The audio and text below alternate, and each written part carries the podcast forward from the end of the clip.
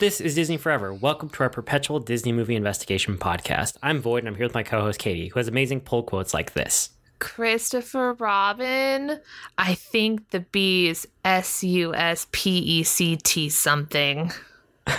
Today's feature presentation is The Many Adventures of Winnie the Pooh from 1977. Katie, what is this one? It's a super cute um, movie about Winnie the Pooh and his friends and Christopher Robin. Yes, essentially.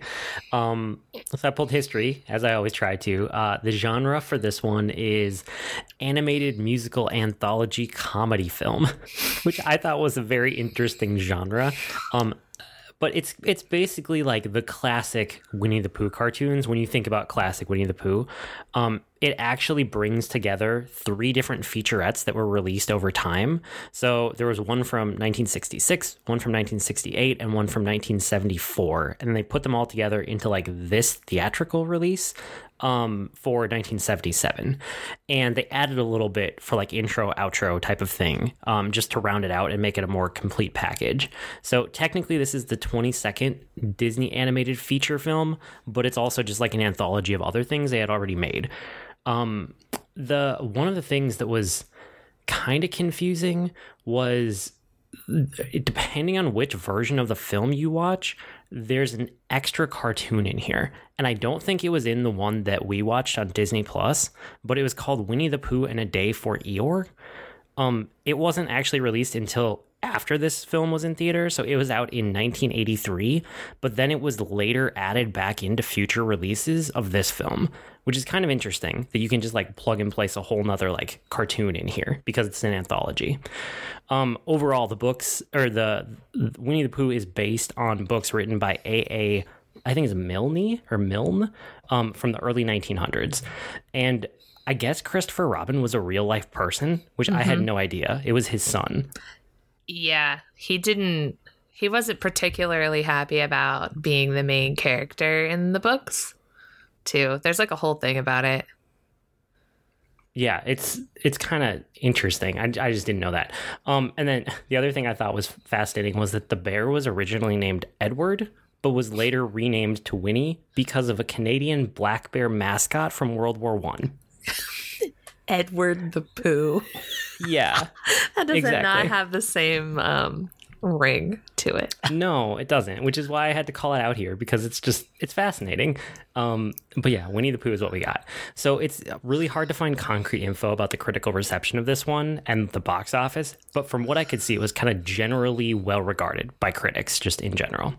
Um, but that kind of brings us to high level thoughts. What do you think, Katie? Um, well, I like this movie a lot. It was adorable. Um, but also I didn't realize uh, how much of the movie was actually incorporated into the Disneyland attraction. Um, until I watched this movie because I don't think I've ever seen it before. okay. Um, but they built a ride at Disneyland where the Country Bear Jamboree used to exist. Um, I think in the like early 2000s, late 90s, I believe, is when they built it. It's right across from Splash Mountain in Critter Country. And it's one of my favorite attractions in the whole park, to be honest. Cuz it's so cute. You the yeah. vehicles are shaped like um beehives. So you like get into the car and then it basically takes you through this whole movie. And uh they even have like the Heffalump and Woozle's part and the windy day and all the rain and all that stuff. The whole th- the whole movie is portrayed in this ride. Okay. Um, but the t- the reason why this is my favorite ride, um, it's honestly not even because of the ride itself. It's cute and I love it because Pooh Bear is adorable, but it's my favorite attraction for the best themed phrasing in the whole park. Um, okay, what do you mean? So themed phrasing is uh, how you say stuff at the at the ride to incorporate it into like the theme of the ride, right? So oh yeah, yeah, like we used to have them at like Peter Pan's Flight and at the Matterhorn and like different stuff like that. Um, but Winnie the Pooh, uh, they tell you to like buzz on in because you're supposed to be like little bees. So buzz on in Okay. or like stay behind that honey line, which is like the yellow line. And they tell you to pull down on your lap bar and make sure it's sticky stuck. It's so adorable. Okay, that's really cute. it is. It's so adorable. And I'm just, I'm a sucker for great themed phrasing um, for rides at Disneyland. So, um, but there's a part in, so you know how like it used, like I said, it used to be where Country Bear Jamboree was. yeah. Um, Disney likes to do this thing where if a ride replaces another ride, they like to keep aspects of that ride hidden somewhere within it. oh yeah. Yep. Um, so when you go through the attraction, there's a certain part where if you look behind you, up on the wall above a door, there's the heads, like the um, they used to have these like mounted. I don't know what they're called, like mounted heads from inside the attraction. It's not like the bear heads, but it was like a moose and a deer and something else that used to be inside the Country Bear Jamboree Interesting. so they're on the wall above the door. So I don't remember which door it is, but if you look behind you, you can see them. cool. Yeah. I love the fun facts about the rides. It's fun. It's great. I love that ride so much. It's really adorable. So highly recommend. And then also go into Pooh Corner, which is they have a bakery in there. Delicious. Good to know. Um, okay, I mean, high level thoughts from me. Uh, I don't have as much about the ride. I just have film stuff, but like, it's it's an anthology film, which I knew going into it because I looked up the history before I watched it, which is usually what I do. But what I didn't realize is this is just like the most classic Pooh cartoons. Like when I think of Winnie the Pooh, this is what I think of. Even though I haven't seen these since I was a kid, like I kind of remembered most of them. Um, I forgot that it was also kind of a musical, depending on like which cartoon you're talking about from it. Um, but and the other thing is like overall, they're not like the best stories ever, but they're classic. You know, it, it's just like yeah, that's like classic Disney Winnie the Pooh animation. Um, and the other thing that was kind of interesting is once you know that it's a series of anthology films that's over time, you can actually see the animation get better film by film. Once you realize kind of how they're broken up, and I was like, oh yeah, the animation does look better by the end of the film compared to the beginning. So I thought that was fun too. nice. Yeah. Um moments, like I said, it's just a bunch of Winnie the Pooh classic moments, you know? He gets stuck, there's a blustery day, Tigger's around, like there's this heffalumps and woozles, trippy dream sequence. I mean, there's a lot of stuff, but I feel like it's just kind of common Winnie the Pooh knowledge. Um the the couple things that jumped out to me as like, oh, this was surprising to me was the intro, like the main Winnie the Pooh song, was just like it's still so good. It's just super solid. Mm-hmm. and then the up down touch the ground song, I just remember loving that when I was a little kid. And it all just came flooding back when I watched that scene. And it's not even that long. It's like a little song that he's singing to himself, but like it just totally worked for me. I was like, "Oh yeah, I loved this." It's very cute. Yeah. How about you? Anything from like the main part of the film? Um, well, Pooh Bear is just the most adorable thing ever. Um, I always forget how depressed Eeyore is, but like everything he says, you just sort of like resonate with. You're like, oh yeah, yeah, Yeah, he's so depressed it comes back around to being good. yeah. But he's so It's cute. Impressive. it is like I, I always in my mind I remember Eeyore just being sad, but this is like no, he's like chronically depressed, but in a way that's so bad that it's good. yeah, You know? yeah. I uh, there was parts in here where I was just sort of like, you know, some of these people are kind of mean. Like, like it's basically don't ever invite Pooh over to your house for lunch because he'll eat you eat you out of house and home. Yeah, I think we've learned that from watching this. Yeah, he ate all of Rabbit's food, but like Rabbit couldn't say no, and I'm just like, no, bro, it's your house. um, the thing that got me real fired up was when they just decided to give Piglet's house to Owl. I was like, excuse Oh, you. Yeah. Yeah, it's like what? Don't do that. I was like, first of all, not your house to give. And they were trying to get Piglet to like stand up for himself, and he's like, oh no, no, he can have it. It's probably his. And I was like, bro, what are you doing? Oh man. Um, yeah. like Tigger is so bouncy and causes so many so much of a ruckus, but like I think that Rabbit was in the wrong for trying to like force him to get lost in the forest. That was me. Yeah, Rabbit is in the wrong in a lot of ways in throughout the course of all of it. Yeah. Um, I really did like the Heffalumps and Woozles part. Like his like dream sequence or whatever. Like the Heffalumps and Woozles steal honey. Yeah. Um, but the whole like song of it too was great. Um also their reliance on Christopher Robin to help them with literally everything uh was set up for failure when Christopher left. like It's true. What are they supposed to do now that he's gone? Right? Oh well, that's that's the question that gets answered in the next movie that we're watching. Um, True. which is I'm also really glad that we watched this one first because like so next up i mean this is jumping ahead from our normal format we'll come back to where we are but next up is the 2018 movie just called christopher robin and i did not realize like i knew it was a winnie the pooh movie that would tie into things that like kind of tied back to this. I didn't realize it was like a direct sequel to this movie. It's just straight up okay jump ahead like 30 years and continue with this same story. And so knowing that that like sad ending so this was the other like moment that jumped out to me was that sad ending of like christopher robin leaving the hundred acre woods to go to school. Um that was like one of the only pieces that was actually added to this to make it a feature film so like that's the thing that they added to wrap up the movie that wasn't in the original cartoons hmm.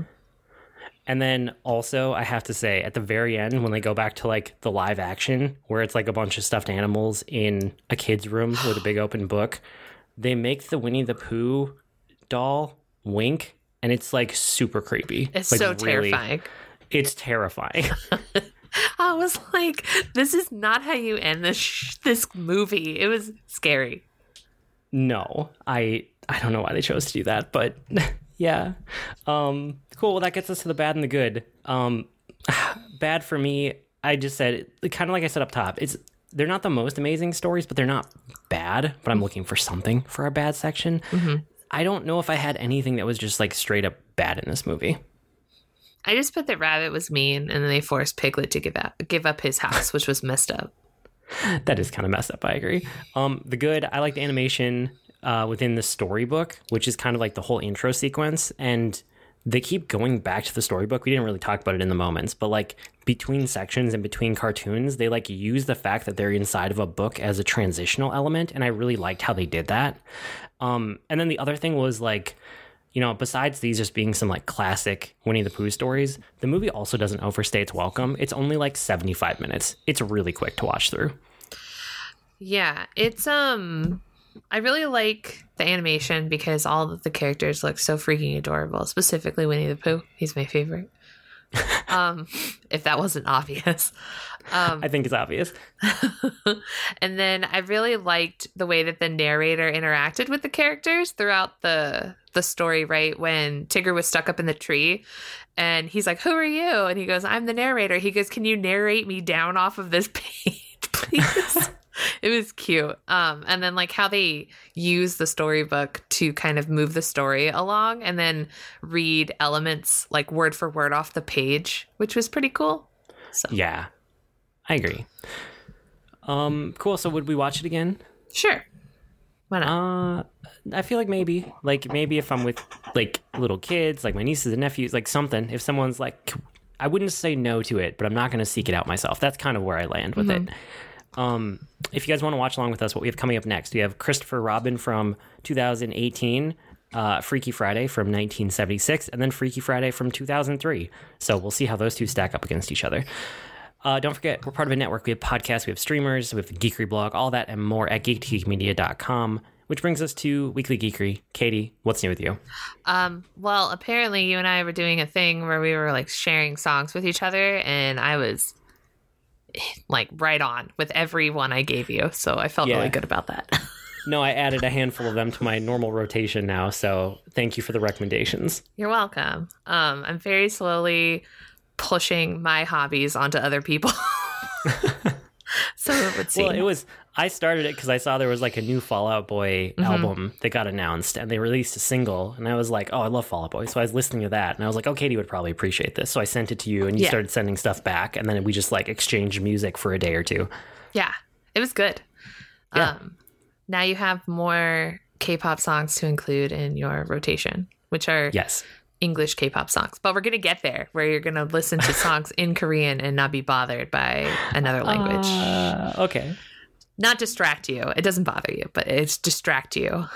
yeah, Um, we'll see. We'll see what happens. I mean, that's how I felt originally because I was like, I don't know what they're saying. How can I listen to this and like not know? And turns out it doesn't matter. um, because I I mean, for me, I actively seek out the resource to like be able to know what they're saying, like translations and stuff like that for the songs that I like. am super interested in knowing what the lyrics mean. Um, other ones, it just I can listen to. That's all I listen to now, pretty much, is music in Korean. So Yeah, cool. yeah. Um, and then, so I watched Glass Onion with my dad several weeks ago, um, which was fun. Um, but he's never, he had never seen Knives Out before.